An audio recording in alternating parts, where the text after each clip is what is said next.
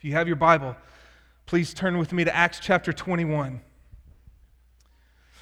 If you don't have a Bible, turn on your phone or some other device, but would encourage you to bring a Bible here to Redeemer Community Church.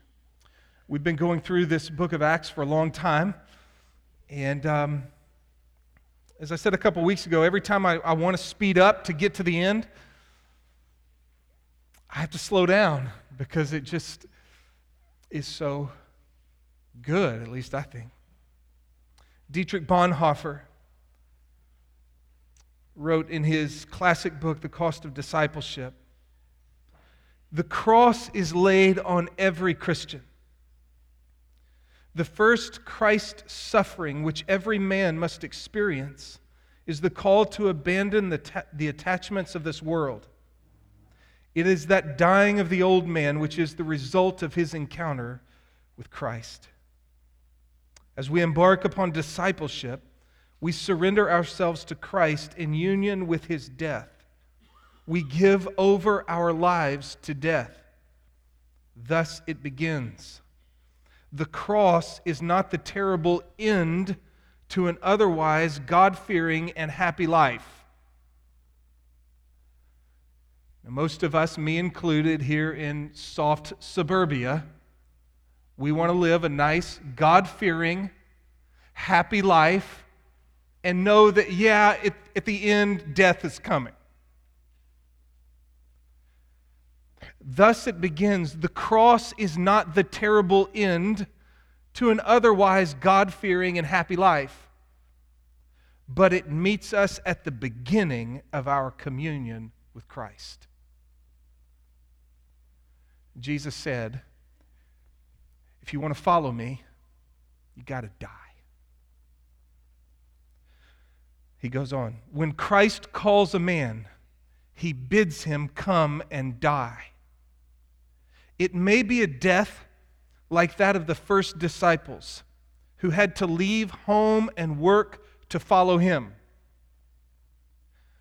So, Bonhoeffer says it, your death may be like that, where you have to leave behind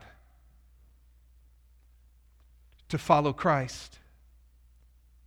Or it may be a death like Luther's, who had to leave the monastery and go out into the world.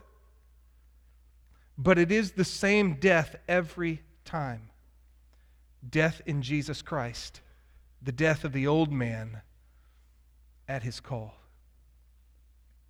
The call to follow Jesus is a call to die. When Christ calls a man, he bids him come and die. In other words, to follow Jesus is not always a bed of roses. In chapter 21, we pick up this story of the Apostle Paul. He has finished his third missionary journey. And if you'll remember, go ahead and throw up our slide. If you're back there, there he is. There it is. Uh, this journey started out in Antioch and made its way to Ephesus for two to three years, and then made its way around here all the way to Corinth. Wanted to sail straight back to Jerusalem, heard a plot on his life, and so he turned and made his way back this way to Troas and came down to Ephesus. We looked at that two weeks ago, actually just south of Ephesus at a little city called Miletus, where he spent that final time with those Ephesian elders and he's on his way back to Jerusalem. He's got the money that he's collected from the churches. He wants to deliver that money in Jerusalem, and by all accounts, reading between the lines, he wants to proclaim Christ to his people if he can one last time. He wants to make it to Jerusalem by Pentecost because he knows at Pentecost thousands from all over the Mediterranean world, Jews will be coming home, if you will. And what an audience. And what we're going to look at today is Paul's last little journey from Miletus back to Jerusalem. And you read it and you go, it's just a story of Paul's little trip. What are we supposed to glean? I think we'll see it. Let's read. Chapter 1, 21, verse 1. When we had parted from there and had set sail, we ran a straight course to Kos, and the next day to Rhodes, and from there to Patara. And fact, having found a ship crossing over to Phoenicia, we went aboard and set sail. When we came in sight of Cyprus, leaving it on the left, we kept sailing to Syria and landed at Tyre. For there was a ship, for there the ship was to unload its cargo. I should have had a better map for you, but um, they left, and this is Cyprus, so they, they Cyprus on the left, and then they came, and the first place they landed was Tyre, just north of Jerusalem. After looking up the disciples, we stayed there seven days, and they kept telling Paul through the Spirit not to set foot in Jerusalem. When our days there were ended, we left and started on our journey, while they all, with wives and children, escorted us until we were out of the city. After kneeling down on the beach and praying, we said farewell to one another. Then we went on board the ship, and they returned home again. When we had finished the voyage from Tyre, we arrived at Ptolemais, and that's just south of Tyre.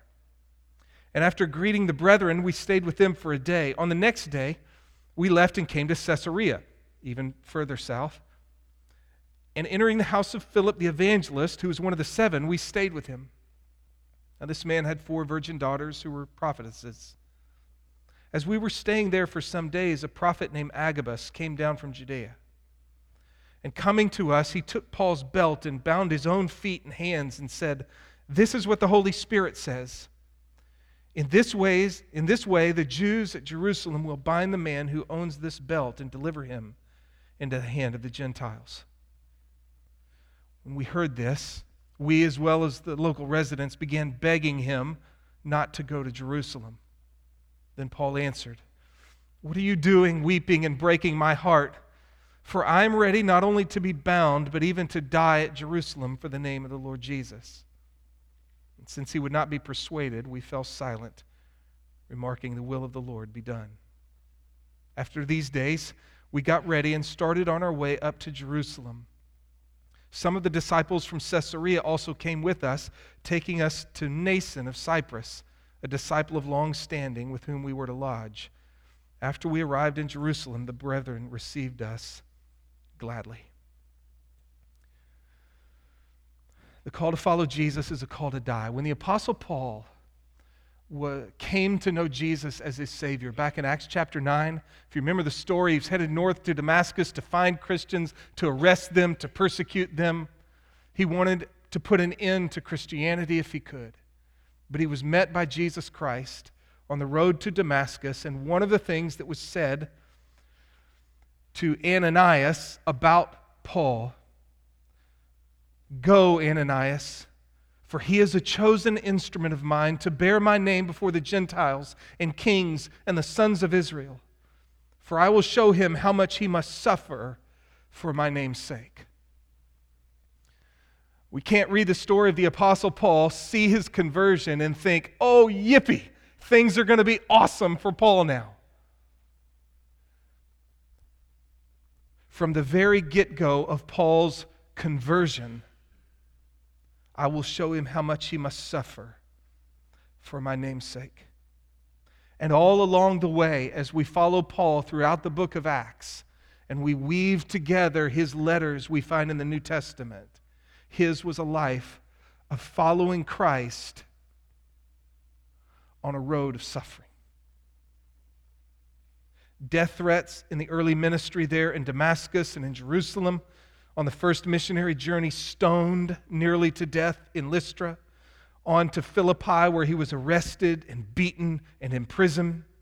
Chased from Thessalonica down to Berea, from Berea down to Athens on the third missionary journey, while in Ephesus, nearly killed. He would reflect upon this in 2 Corinthians and say this In everything, commending ourselves as servants of God in much endurance, in afflictions, in hardships, in distresses, in beatings, in imprisonments, in tumults, in labors, in sleeplessness, in hunger See that? In everything, commending ourselves as servants of God. Affliction, hardship, distress, beatings, imprisonments, tumults, labors, sleeplessness, hunger. And as we've seen over the last couple of weeks, he has this growing expectation now as he heads to Jerusalem that suffering awaits him. When he got to Corinth on this journey and wrote the book of Romans, you'll remember I showed you a couple weeks ago, he asked the Romans to pray for him that when he got to Jerusalem, he would be delivered from evil men. A little bit later, when he got to Troas and spent that time where he preached all night,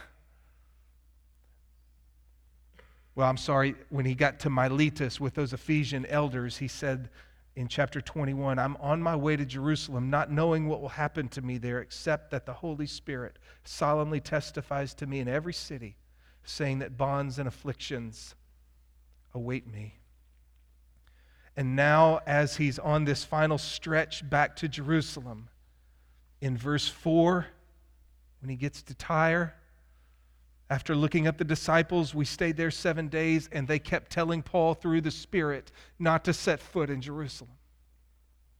The implication probably is that there are some prophets there in Tyre who also know what is coming, and they're telling Paul, they're predicting what's going to happen to him there. And upon hearing those predictions, the dear saints of God are saying, Paul, don't go. And then in verse 11, when they had made it down to Caesarea, and they're staying with Philip, the evangelist, and in verse 10, Agabus came down from Judea. If you'll remember back in chapter 11, this was Agabus the prophet who foretold the famine that was coming. And here he comes and he finds Paul, and he took Paul's belt, probably a long sash, and Agabus bound his own feet and hands and said, This is what the Holy Spirit says. In this way, the Jews at Jerusalem will bind the man who owns this belt and deliver him into the hands of the Gentiles. Again, predicting what was to come. And upon hearing this, Luke, as well as all the local residents, the believers that were there, and hearing this, they begged him don't go to Jerusalem. Suffering awaits you there. Paul was falling in the footsteps of Jesus. The Gospel of Mark presents Jesus as the quintessential disciple who always, if you will, goes God's way. It's a little phrase in the Gospel of Mark about Jesus on the way to Jerusalem. And we know what happens in Jerusalem. He, he suffers and dies. But the gospel is also set up to show Jesus as the quintessential disciple who always goes God's way. And then it's got these other characters in the book. There's one, there's one group that never goes God's way. That's who? The scribes, the Pharisees. There's the one person who always goes God's way. That's Jesus. And then there's this group in the middle. Sometimes they don't, and sometimes they do. Who's that? It's the disciples. It's you and me. Jesus always goes God's way. And the way in the Gospel of Mark is a life of service to God and others that may well get you killed. See, Mark was written to suffering Christians. They were following Jesus. And rather than be a bed of roses, it was sometimes very, very difficult. They were marginalized. They were mocked. They were forgotten. They were fired. They were defriended.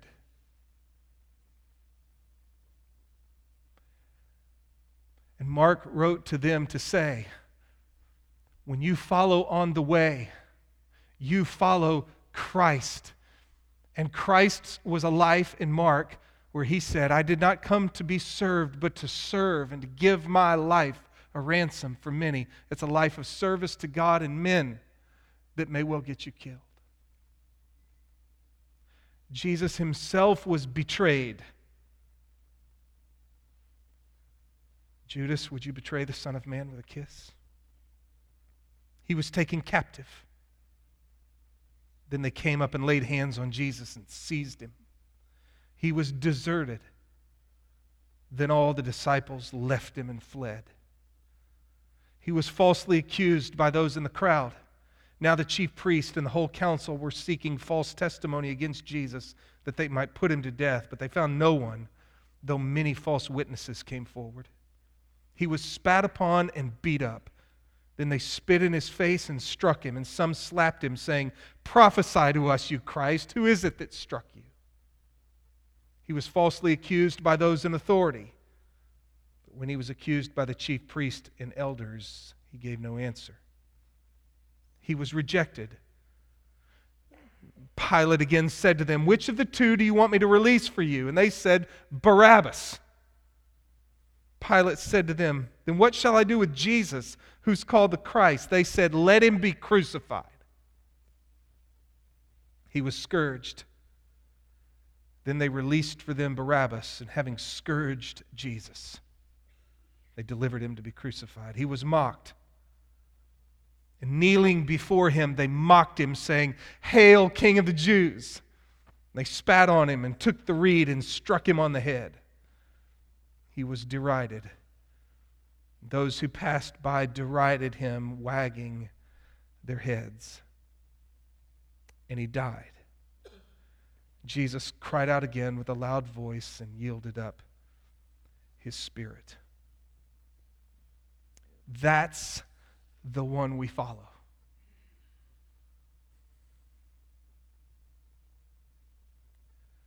In Matthew chapter 10, Jesus said, It is enough for the disciple that he become like his teacher and the slave like his master. If they've called the head of the house Beelzebul, how much more will they malign the members of his household? Brothers and sisters, if you and I, if you and I go easy, on following Jesus and living a life to help others follow him, if, if we go easy on that, in other words, if we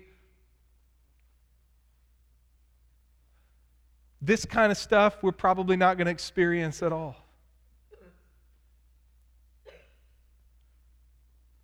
But if we swim against the stream, if we take the narrow path, if we look to joyfully follow Jesus and help others do the same, it may not always go well for us. All who desire to live godly in Christ Jesus shall be persecuted. And so, to take a stand for Christ in the classroom, or to take a stand for Christ in the workplace, or at the dinner table, or at the holidays, can be tough. And therefore, the call to follow Jesus demands resolve all along the way. For me, that's pretty obvious coming out of a text like this. We see Paul being told and understanding what is to come, and all the while staying at it. The commentators are across the board. They note this resolve of the Apostle Paul. We saw it a couple of weeks ago in chapter 21. I'm on my way to Jerusalem, not knowing what will happen to me there, except that the Holy Spirit solemnly testifies to me in every city, saying that bonds and afflictions await me, but I do not consider my life of any account as dear to myself, so that I may finish the course in the ministry which I received from the Lord Jesus to testify solemnly of the gospel of the grace of God the resolve, and we see it again here in chapter 21, in verse 12. When we heard this, as well as the local residents began begging him not to go to Jerusalem, then Paul answered and said, What are you doing, weeping and breaking my heart? I'm ready not only to be bound, but even to die at Jerusalem for the name of the Lord Jesus. Other times than the Apostle Paul, when things would heat up in a city, he would move on to the next. In this particular case, he's resolved to go. Why, we're not exactly sure. In this instance, did he charge on instead of maybe wait it out?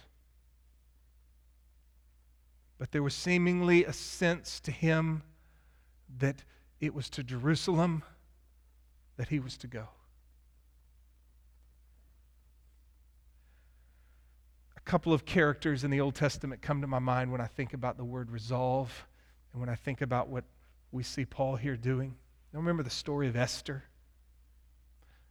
Maybe some of you do, probably most of you don't.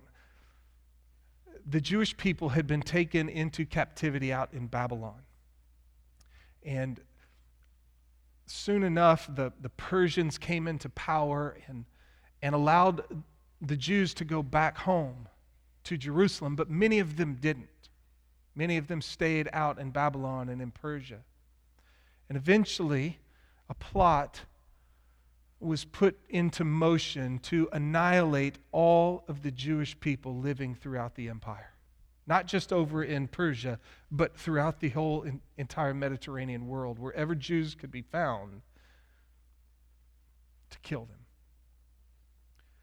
And the, the, the book of Esther is the story of how God raised up a young girl to be the one who would turn the tables on God's people's enemies and allow them to live. I can't tell you the whole story, but Esther is exalted. This young Jewish girl is exalted to be the queen in Persia. And she is urged to go into the king and plead on behalf of her people. And yet she's afraid. She knows that if you go into the presence of the king, even as the queen, having not been invited, you can get killed. And Mordecai, her uncle, urges her. And then she says this Esther told them to reply to Mordecai, her uncle Go assemble all the Jews who are found in Susa and fast for me. Do not eat or drink for three days night or day. I and my maidens also will fast in the same way, and thus I will go into the king, which is not according to the law. Remember what she said? And if I perish, I perish. Mm. How about Ruth? You remember Ruth? Isn't it awesome? These two examples are resolve or from these two young women. Ruth was a Moabite. She was not a Jewish girl. And yet, Naomi, this Jewish woman, had, had, along with her family, had gone into Moab, and Naomi's husband had died, and, and uh, her two sons had married. One of them had married Ruth, and one of them had married Orpah, and then her two sons died. And so Naomi loses her husband and loses her two boys, and now all she has, if you will, are these two Moabite daughters in law. And she decides to go home, and she says to Orpah and to Ruth, You all go on back. Stay in Moab, find a husband, and life will be good for you. If you follow me, it won't be, be good for you. I'm not going to have any more boys for you to marry, and even if I did, you're not going to wait until he grows up to marry him. And upon hearing this, Orpah turns and walks away. Some think her name means neck. She turned and gave the back of her neck and walked away. Ruth, do not urge me to leave you or turn back from following you, for where you go, I will go, and where you lodge, I will lodge. Your people shall be my people, your God, my God. Where you die, I will die, and there I will be buried. Thus may the Lord do to me, and worse, if anything but death parts you and me resolve. Of course, the greatest example of this In Luke chapter 9, in the midst of his perse- predictions of his coming sufferings, Luke tells us that Jesus was determined to go to Jerusalem. And it probably is the case. Luke wrote the Gospel of Luke and he wrote the, the book of Acts. He is picturing Jesus and his resolve to go to Jerusalem, and Paul and his resolve to go to Jerusalem. And Jesus said, when he got to Jerusalem, he withdrew for them about a stone's throw. He knelt down and began to pray, saying, Father, if you're willing, remove this cup from me. Yet not my will, but yours be done. And there we see those friends of Jesus or of Paul saying, The will of the Lord be done.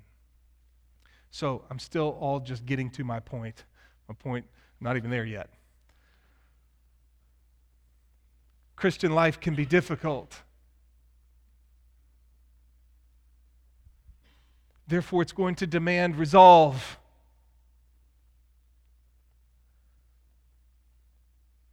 And that resolve is strengthened by the sweet fellowship of the saints. So, where do you get that, Mitch? As I was reading this and preparing for this, I'm thinking, Lord, where's the sermon in this? I see that following Jesus is, can be difficult. We're all called to suffer. Paul was told he's going to suffer. We've been told it may not go well with us when we follow Jesus. Paul was resolved.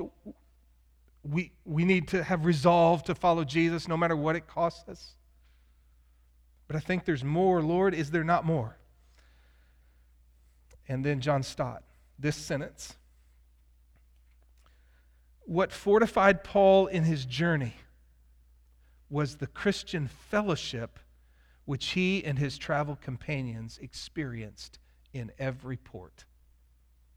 I had just read right over it again and again and again and again.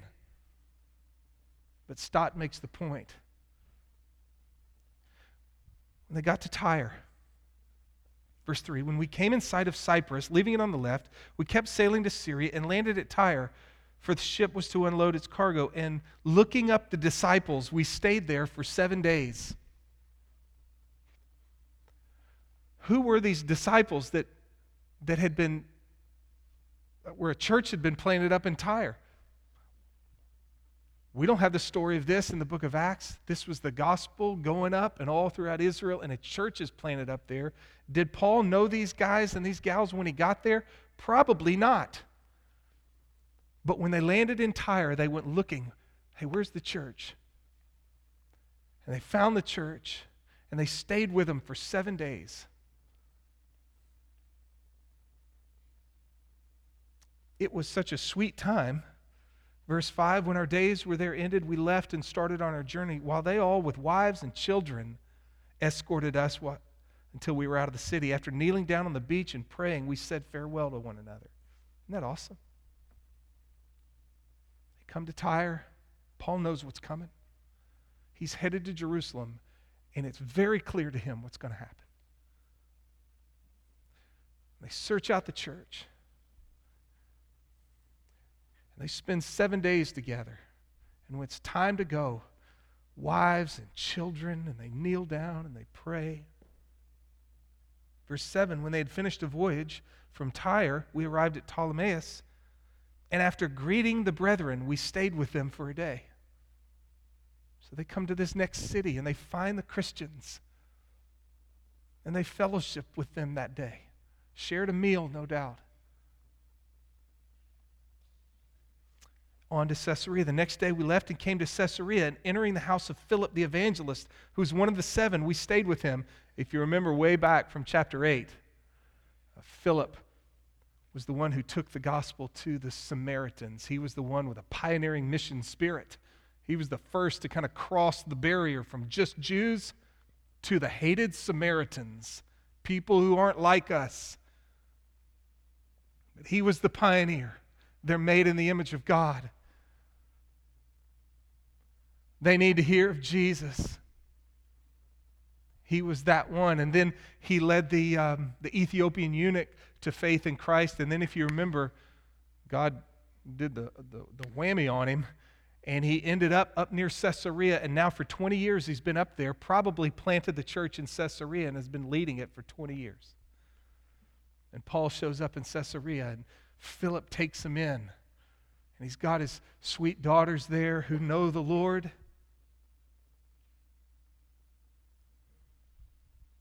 And in verse 12, we, as well as the local residents, so there's Philip, there's his daughters, and there's others. Verse 15, after these days, we got ready and started on our way up to Jerusalem. Some of the disciples from Caesarea also came with us, taking us to Mnason of Cyprus, a disciple of long standing with whom we were to lodge. Probably that phrase, long standing, means a disciple from the very beginning. He's one of the early Christians there in Jerusalem.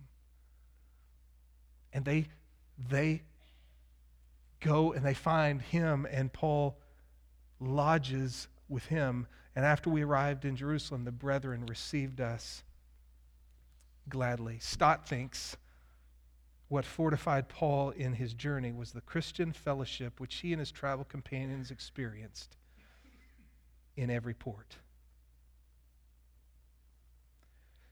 And he closes it. These warm receptions strengthened him to bear the crowd's shouts just a few days later away with him.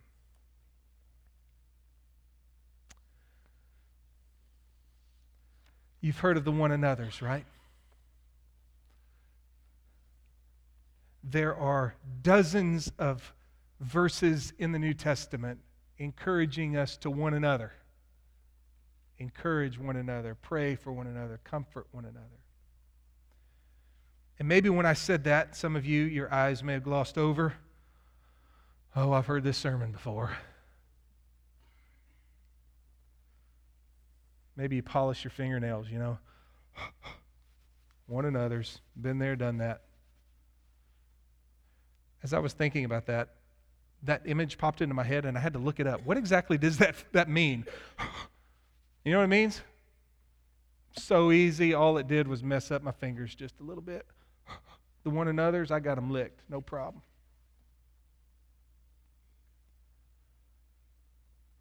Friends, what sustained Paul along this way of knowing what was coming, maybe what fueled his resolve, was the fellowship with the saints and the one anothering.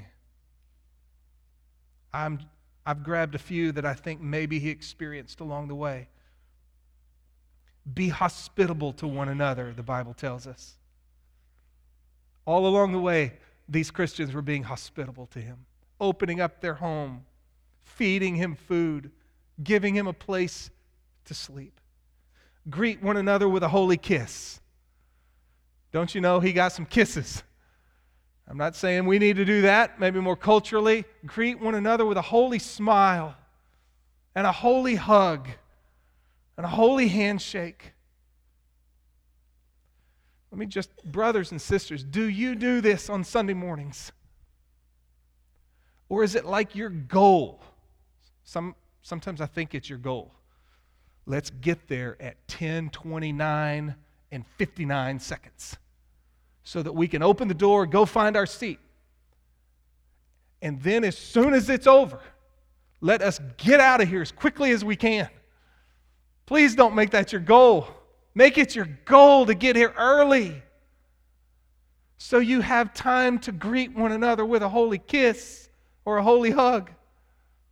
So you can smile, so you can shake a hand, so you can visit and catch up. And then obviously it goes beyond Sunday mornings. We'll get there if I have time, which I don't. Serve one another in love. That's another one. Serve one another in love. Friends, do you do this? Don't you know Paul was served? Hey, Paul, good to see you all. Hey, Luke, y'all come on in. Let me grab your bags. I got them. I got them. Y'all need something to drink? Y'all sit down. Let me get you something to drink. It's been a long travel, huh? We're going to take care of you. We've been We've been cooking all day. We knew, we heard you were coming. Love one another deeply, we're told in the scriptures, from the heart.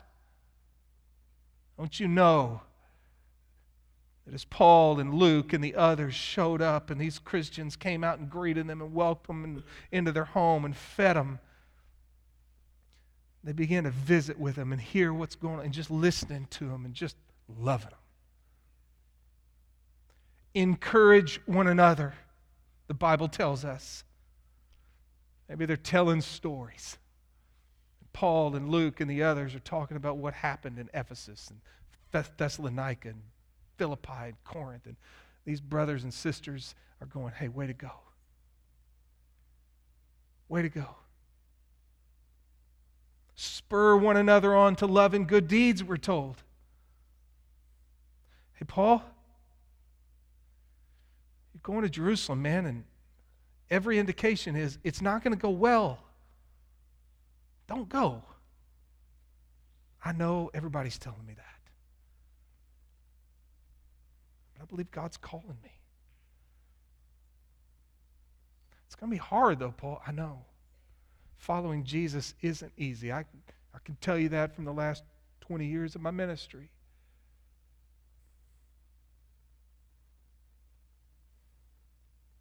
Don't go, Paul. I got to go. You're going to go? I'm going to go. All right, brother. Be strong. Be strong. We're going to be praying. Don't give in. Don't give up. Go all the way, man. We're told to pray for one another. We're told to speak to one another in psalms and hymns and spiritual songs. Don't you know that these these days were spent not only in visiting with each other and sharing a meal and sharing stories about the faithfulness of God and what was going on and here, there, and everywhere, but I bet as the sun went down, somebody said, Anybody want to lead us in song? And they would sing. They would sing to their God. But the text is speak to one another in psalms and hymns and spiritual songs. Listen, when you sing on Sunday mornings,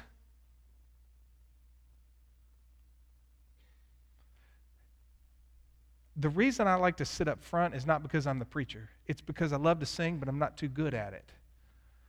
Y'all don't have to hear me.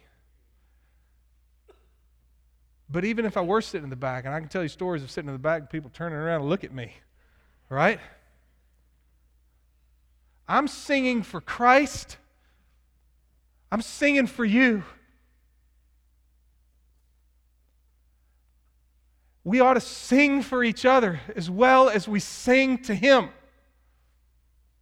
To encourage us, to spur us on, to stay at it, even when following Christ can be hard. So, we need to close. One point community strengthens resolve. Community strengthens resolve. And friends, if you and I are going to follow Jesus faithfully, students, if you're going to stay at it throughout high school and on into college and for the rest of your life, you and I are going to need. Here's a verse the author of Hebrews. For you are in need of endurance. And a lot of that resolve, that endurance, comes from Christian community. Spending time with brothers and sisters in the Lord to encourage one another and pray for each other and bear one another's burdens and serve one another and this, that, and the other one another. Community strengthens resolve. And so, friends, brothers, sisters, if you are not connected in Christian community,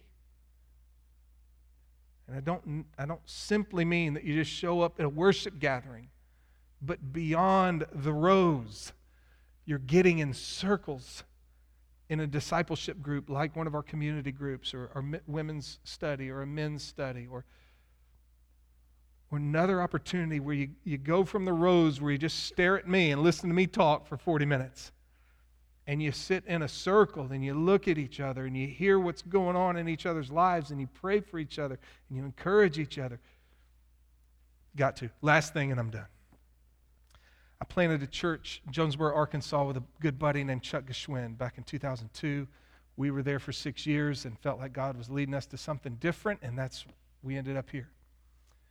And uh, over the years, Chuck's role changed up there in Jonesboro. He became the lead pastor for a while and then switched this, that, and the other. These days, he spends a lot of his time coaching pastors just on their spiritual life and implementing that into the lives of their churches. And a lot of what he's doing these days is he's using Richard Lovelace's dynamics of spiritual life. And he, he posted a, a quote on Facebook and on Twitter this week. And when I saw it, I texted him and I said, What page?